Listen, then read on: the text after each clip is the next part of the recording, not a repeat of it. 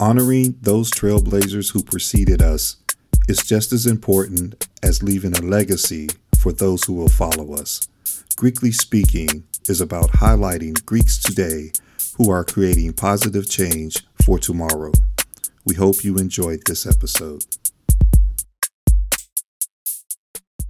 Hello, welcome to Greekly Speaking. I'm Eric Tucker, and joining me for this episode is Maxwell McDaniel of Phi Beta Sigma Fraternity Incorporated. Max was initiated in the Delta Theta chapter of Phi Beta Sigma in the spring of 2020 at Prairie View A&M University. He's a rising senior studying business management, and prior positions within the fraternity include historian and stepmaster, and he's currently serving as the second vice president.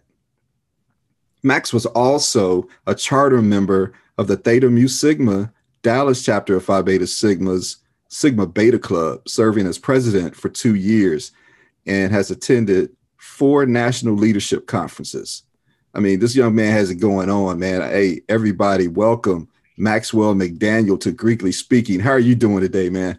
I'm doing very well, sir. Very well. Hey, I love it, man. Whenever I see someone, you know, with a 2020 on their initiation, you know, I think these pandemic frats and sorors are going to be awesome, man, because they went through a lot. So don't let anybody tell you otherwise, man. How was that experience for you? Honestly, it was very unique. I can honestly say I've had unique experience going through MIP than many people who are already in the frat or will be, because we got in right before the cutoff happened. I'm talking about right before we had a joint ceremony, everything. It was great.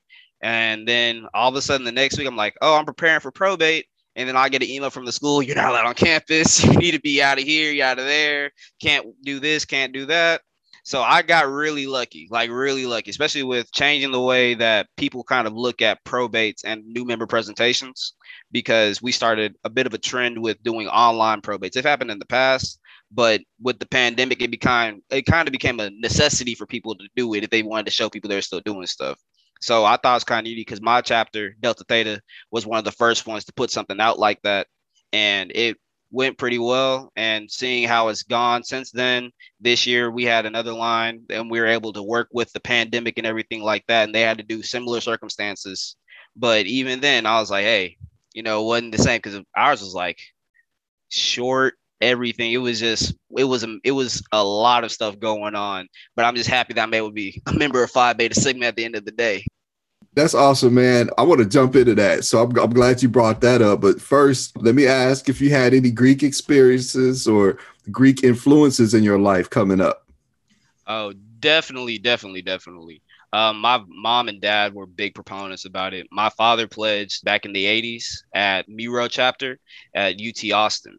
And him being in the fraternity for a majority of his life and my entire life very much showed me how men can act, not just in one setting, but in how it can relate to everything else that happens in life. I've seen him be the president, be committee chair, be on executive boards, all this stuff. And I would always say, Dad, what does this have to do with your job? Like, you're doing this on the weekends and you're at a job from 9 to 5. It's like, it's because I want to be a part of something else that's going on.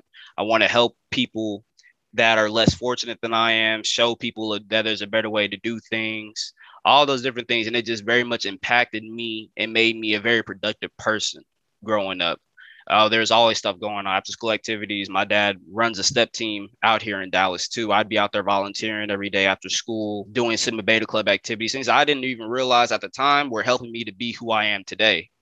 And really just Greek life showed me that there's a different type of unification that can happen with people, especially in Sigma, because Sigmas, you get everyone, not just Black people. You get all different types of ethnicities, and seeing all that happen in that big melting pot very much made me want to be a part of a Greek organization when I got to campus, namely Phi Beta Sigma. I love it, man. Well, first of all, shout out to your dad, man, for being present in your life and doing what seems to be a good job of raising the kid. You know, that's always good to see. We don't see enough of that. And hopefully he's not showing you life lessons, but also showing you how to teach your kids life lessons. So, man, shout out to that. If for you for picking it up, man, you could have been a knucklehead, but evidently you listened to at least one of those lessons, man. And that's cool. So how many people were on the line with you? We had 16 brothers cross with me. What was the name of the line?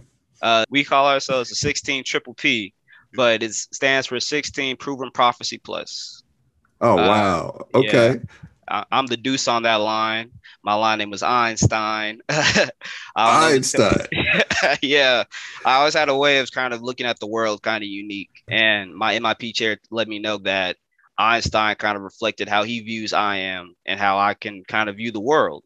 And after doing some research on who Albert Einstein was, outside of just, you know, what you already see, I kind of resonated with it, and it made me understand a lot. And with the Proven Prophecy Plus, it was him saying that with Delta Theta chapter in their eclectic history, there's a prophecy that they kind of have put forward to be Delta Theta will be a wonderful chapter and Sigma itself will be wonderful. And these 16 individuals kind of act as a, not a template, but kind of like showing what an idea of what Sigma can be. So that idea was placed in my mind at that time when I did wind up, you know, coming through and everything. So. Okay. See, being one of those pandemic lines, I thought your line, they would have been like hand sanitizer or face mask or big brother don't sneeze on me, you know, that kind of thing, you know, but hey, I get it. Okay.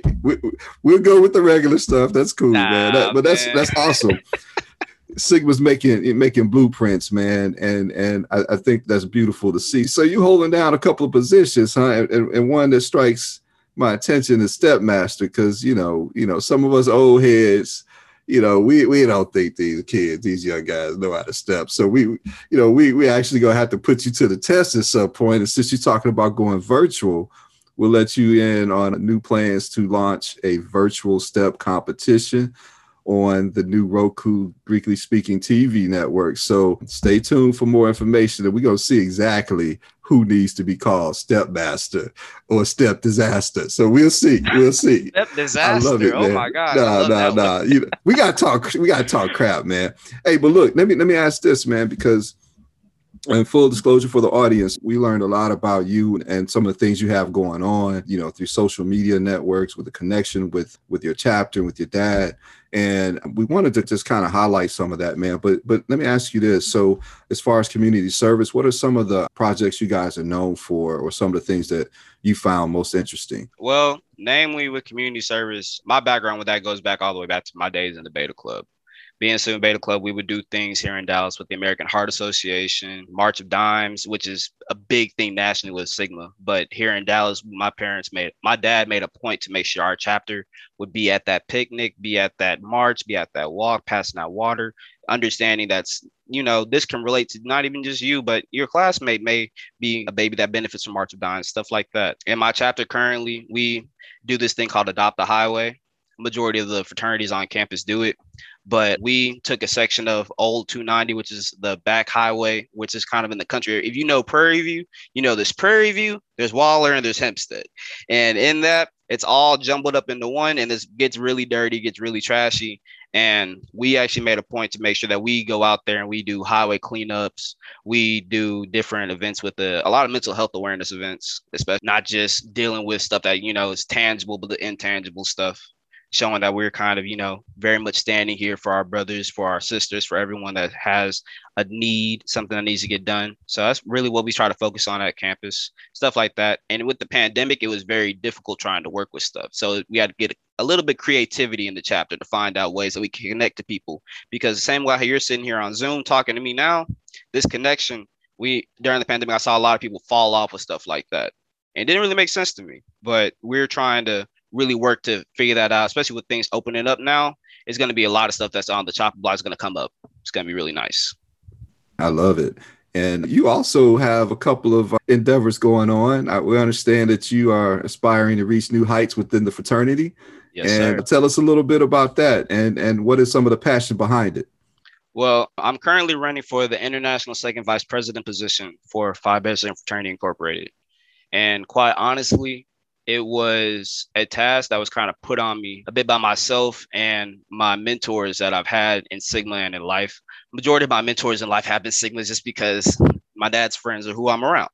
But a lot of seeing what's going on in Sigma, what's going on in the world, is really what put it on me to want to put myself out there. Because it's one thing for someone to say, hey, I think you'd be a good job at this. But it's another thing for you to actually say, okay, I'm going to do this. I'm going to do a good job. I'm going to put my effort into this to try to change a narrative or change something that's happening in the world.